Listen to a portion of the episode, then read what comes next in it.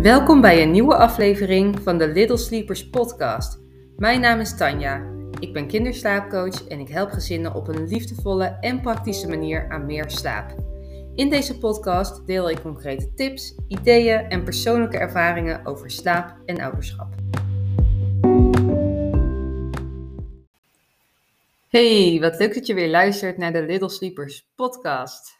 Gisteren heb ik gedeeld op mijn Instagram-account dat ik een podcast ben gestart en de reacties zijn overweldigend. Superleuk.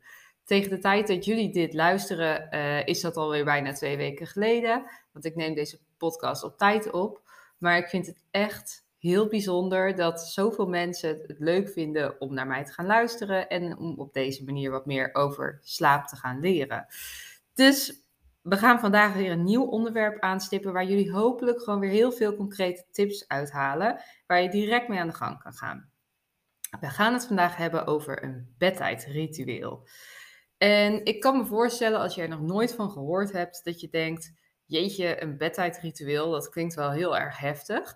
Maar eigenlijk is het iets wat iedereen al wel doet en waar je misschien nog helemaal niet zo bewust van bent. Wat een bedtijdritueel namelijk is, is eigenlijk gewoon een vaste volgorde van handelingen die je doet voordat je je kindje naar bed brengt. Dus het kunnen al hele simpele dingen zijn, zoals bijvoorbeeld het aantrekken van een slaapzak, het dichtdoen van de gordijnen, het voorlezen van een verhaaltje of een boekje. Eigenlijk is, het, is er vaak al een vorm van een bedtijdritueel. Je bent je er dus misschien nog niet heel erg bewust van en je doet het misschien nog niet iedere avond hetzelfde of op de juiste manier. Nou, wij als volwassenen hebben vaak ook een bedtijdritueel. Als ik naar mezelf kijk, dan doe ik eigenlijk voordat ik naar bed ga, het kwartier daarvoor, doe ik alles in de vaste volgorde. Ik ruim hier beneden nog even wat op. Ik ga naar boven. Ik was mijn gezicht. Ik poets mijn tanden. Vervolgens kleed ik me om. Je gaat nog even naar het toilet. En je leest misschien nog wat. Of de een kijkt de ander kijkt misschien tv. Of je klets nog iets. En vervolgens ga je slapen. Er zijn maar weinig avonden, of ik moet echt op stap zijn geweest of iets anders zijn gaan doen, uh, dat dat bedtijdritueel anders gaat dan normaal.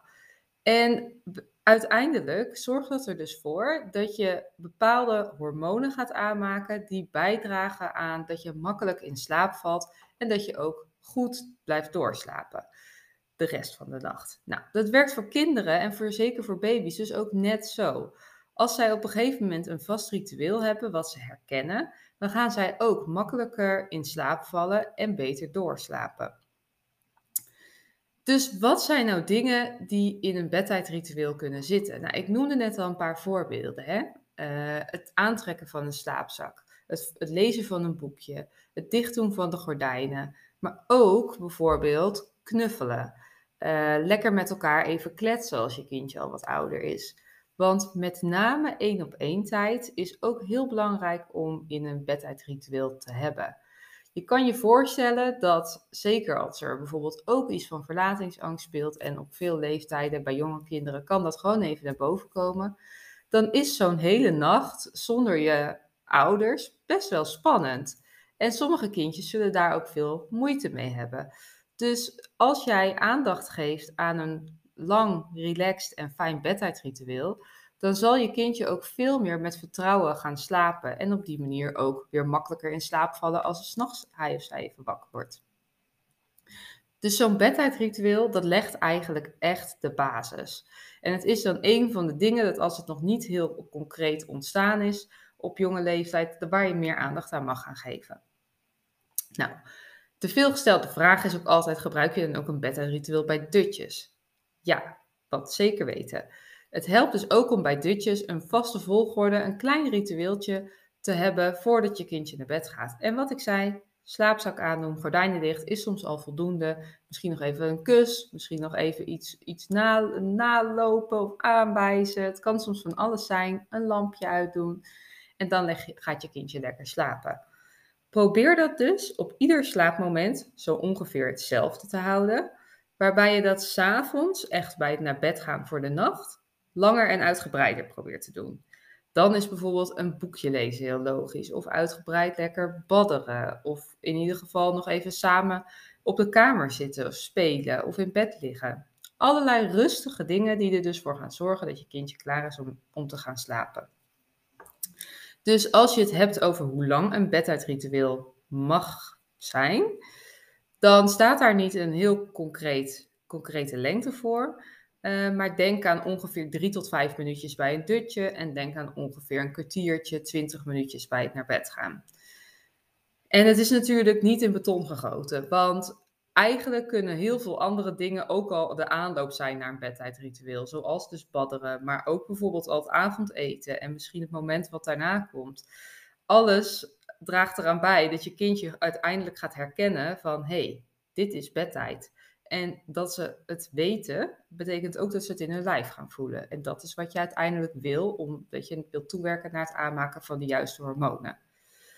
Dus het is, kan super fijn zijn om ook met je partner bijvoorbeeld te overleggen of andere mensen die jouw kindje naar bed brengen, wat zij doen en in hoeverre je het gelijk kan krijgen. Zeker ook bij peuters die bijvoorbeeld in de weerstand gaan of het heel moeilijk vinden, zo'n bedtijdritueel. Daarbij kan het heel erg helpen als alles elke dag in een vaste volgorde gebeurt. Het wordt voorspel, voorspelbaar. Je zou er nog over na kunnen denken om dagritmekaarten te gebruiken. Dat zijn kaartjes waar bijvoorbeeld op staat pyjama aan, tanden poetsen, eh, boekje lezen. En dat je die neerzet, zodat je kindje ook gaat zien van, hé, hey, dit is wat ik kan verwachten. Dat maakt uiteindelijk het makkelijker, zowel voor je kindje en daarmee ook voor jou. Dus zo'n bedtijdritueel is best wel goed om eens gewoon over na te denken, om aandacht aan te besteden en om op die manier wat meer relax te krijgen als het gaat om wat oudere kindjes. Eigenlijk werkt zo'n bedtijdritueel al vanaf hele jonge leeftijd. En met hele jonge leeftijd bedoel ik zeker al 6 tot 8 weken. Je kan er echt van uitgaan dat ook jonge baby's op een gegeven moment patronen gaan herkennen. Dat ze bepaalde handelingen, zoals het aantrekken van een slaapzak, gaan koppelen aan slaap. Dat zie je vaak al omdat baby's bijvoorbeeld hun kopje naar de zijkant gaan draaien, omdat ze weten: dit is mijn slaapplek, ik ga hier slapen. En, en dat gebeurt dan ook. Hopelijk. en zo niet, moet je mij bellen. Maar vanaf de leeftijd van 6 en 8 weken, dan ontstaat ook de aanmaak van het slaaphormoon melatonine. Dat is echt het begin, de start van dat ook het dag- en nachtritme vaak iets meer gaat ontstaan. Er komt wat meer rust in het ritme en je gaat merken dat je kindje waarschijnlijk overdag wat meer wakker is en s'nachts wat meer gaat slapen. En dat zou een juist dag- en nachtritme zijn als je kijkt wat past bij nou ja, eigenlijk ons natuurlijk ritme hier in Nederland en bij onze cultuur. Dan zie je over het algemeen dat de meeste kinderen 7 uur, 8 uur in bed gaan en s ochtends weer wakker worden, al dan niet met nachtvoeding onderbroken, als ze een dag- en nachtritme hebben wat stabiel is. Dus als het dag- en nachtritme ontstaat en als die aanmaak van hormonen ontstaat, dan wil je dus eigenlijk gebruik maken van uh, dat bedtijdritueel om dat alleen maar nog meer te stimuleren. Dus bedenk eens voor jezelf wat handig is. Wat zijn de dingen die je nu al doet? En zou je er ook wat meer rust in kunnen inbouwen? Want zoals ik net al aangaf, is rust wel echt een van de belangrijkste dingen in een bedtijdritueel. Wat ik dus altijd aan ouders aangeef, is voorkom het liefst uh, blauw licht van schermen. Dus liever geen tv, tablet of telefoon in minimaal het uur voor bedtijd, maar eigenlijk het liefst nog de twee uur voor bedtijd. Dat blauwe licht dat blokkeert echt de aanmaak van melatonine. Dus als je kindje moeilijk in slaap valt of moeilijk doorstaat, is het skippen van filmpjes in dat uur of twee uur voor bedtijd echt stap 1. Doe dat. Ook als je kindje last heeft van uh, nachtangsten of nachtmerries, probeer dan echt de filmpjes te voorkomen. Waarom? Voor ons kan een heel simpel filmpje, zoals wat we zien op Baby TV bijvoorbeeld, ik weet niet of iedereen dat kent, maar het is een zender met echt alleen maar hele snoepige kinderfilmpjes, waar voor ons niks spannend aan is. Dat kan voor kinderen al heel prikkelend zijn.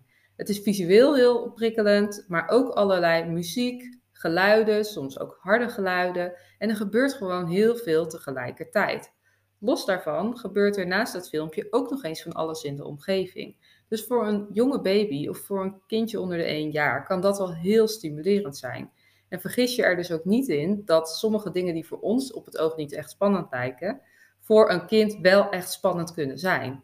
Dus die spanning wil je voor bedtijd uit het lijstje hebben, dus daarom geen filmpjes. Probeer te kiezen voor rustige en relaxe activiteiten. En daarmee bedoel ik uh, bijvoorbeeld een boekje lezen, maar ook knutselen of gewoon rustig spelen. Hè? Als je kindje zich bijvoorbeeld lekker kan vermaken met Duplo of een puzzel. Super fijn, echt doen. Uh, maar ook badderen. Lekker, lekker met elkaar kletsen, nog even knuffelen, de dag doornemen. Uh, een babymassage als je kindje nog wat jonger is. En ook gewoon simpelweg aan tafel met elkaar eten. Dat zijn allemaal rustige dingen. Of in ieder geval dingen die niet zo prikkelend zijn voor een kind. Die je goed in het beduitritueel al kan hebben met elkaar. Dus probeer niet alleen in die 15 minuten voor bedtijd, maar ook al dat uur daarvoor te bekijken of daar dingen in zouden zitten op dit moment die misschien triggeren. Die triggeren dat je kindje moeilijk in slaap valt of lastig doorslaapt. En haal het gewoon eens weg. Doe er iets anders voor in de plaats en kijk of dat effect heeft. Er zijn oprecht gezinnen geweest. Ik heb gezinnen begeleid met kindjes met nachtangsten. Uh, waarbij het, uh, het wegnemen van filmpjes voor bedtijd al ontzettend veel verschil gaf. Dus ik kan me voorstellen dat je denkt, ja, ja, dat zal het wel niet kunnen zijn. En in veel gevallen zal dit ook niet de gouden tip zijn. Maar ik weet wel dat er situaties zijn waarin dat het wel is. Dus onderschat het gevolg daarvan niet. Als laatste wil ik nog even het onderwerp voeding aanstippen. Want voeding, uh, en daarmee bedoel ik echt een melkvoeding voor bedtijd, is ook altijd uh, de vraag van of dat handig is in een bedtijdritueel. Ik weet dat heel veel ouders de vraag hebben van moet ik mijn kindje nog een fles geven voor bedtijd, ja of nee? En in principe is een melkvoeding voor bedtijd helemaal oké als jouw kindje daar gewoon heel rustig van wordt en het ergens ook nog nodig heeft. Zeker doen. Uh, mijn oudste zoon is drie en die drinkt nog steeds, of althans, hij wordt volgende week drie, maar die, die drinkt nog steeds voor bedtijd gewoon een half bekertje koude melk. Hij vindt dat heerlijk, het is voor hem onderdeel van zijn ritueeltje. En op die manier komt hij tot rust en weet hij daarna ook exact van, nu ga ik naar boven, want we gaan slapen. Als jouw kind daar rustig van wordt, zou ik dat zeker lekker houden. Maar er zijn ook situaties, en dat zie je meer bij hele jonge baby's, waarbij een kindje eigenlijk altijd voeding nodig heeft om in slaap te vallen. En dan bedoel ik echt bij ieder moment, dus ook bij dutjes en bij bedtijd en meerdere keren s'nachts. En als jouw kindje dan nog geen dutjes langer dan drie kwartier doet, omdat dan eigenlijk ook weer voeding is, dan spreek je vaak van een slaapassociatie. Een slaapassociatie met de fles of de borst. En in principe als jij het helemaal oké vindt om het op die manier te doen, zeker gewoon doen. Het is heel normaal dat jonge baby's meerdere keren per dag voeding nodig hebben. Dus voel je daar niet schuldig over en ga er niets aan veranderen als het voor jezelf niet goed voelt. Maar ik spreek anderzijds natuurlijk veel ouders die het omgekeerd voelen. Die weten dat het ergens niet helemaal uh, zorgt voor een stabiele slaapsituatie en die er graag van af willen omdat ze zelf vooral ook wat meer rust willen en voor hun kindje wat meer rust willen. Ook oké. Beide opties helemaal oké. Maar als je dat dus wil veranderen, dan zal je uiteindelijk de voeding eerder in het bedtijdritueel moeten plaatsen. Dus niet direct voordat je kindje gaat slapen, uh, maar bijvoorbeeld voordat je je kindje de slaapzak gaat aandoen. Het kan helemaal helpen als je de voeding geeft nog beneden en dan vervolgens boven de rest van het ritueel gaat doen. Wat je dan gaat doen bij, bij het moment dat je kindje naar bed gaat, is je kindje op een andere manier troosten. Daar zijn heel veel slaapmethodes voor. Die leg ik je graag een keer uit in een persoonlijk gesprek. Of je kan een van mijn e-books kopen. Daarin vind je heel veel slaapmethodes uitgelegd. Met name in het e-book Babyslaap van 0 tot 4 maanden. Maar ook het e-book 4 maanden tot 2 jaar staan ook allerlei slaapmethodes in. En eigenlijk is het niets anders dan je baby op een andere manier of je kindje op een andere manier troosten. Dus als jouw kindje het lastig vindt om zonder voeding in slaap te vallen, zet dan die voeding eerder in het bedtijdritueel en ga je kindje op een andere manier uh, troosten en in slaap krijgen dan met die fles of borstvoeding. Tot zover deze podcast over een bedtijdritueel.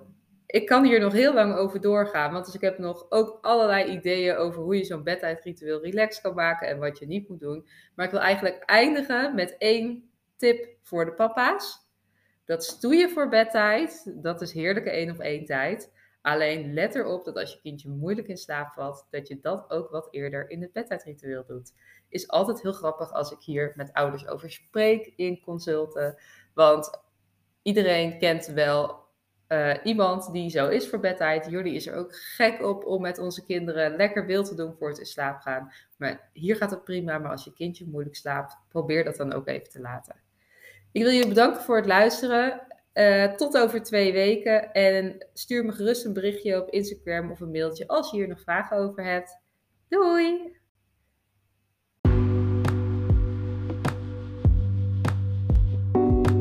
Onwijs bedankt voor het luisteren. Hopelijk heb je veel ideeën om meer rust en energie te creëren voor jouw gezin. Laat het me weten. Deel iets over deze podcast op social media of tip hem bij je vrienden. Graag tot de volgende keer bij de Little Sleepers podcast.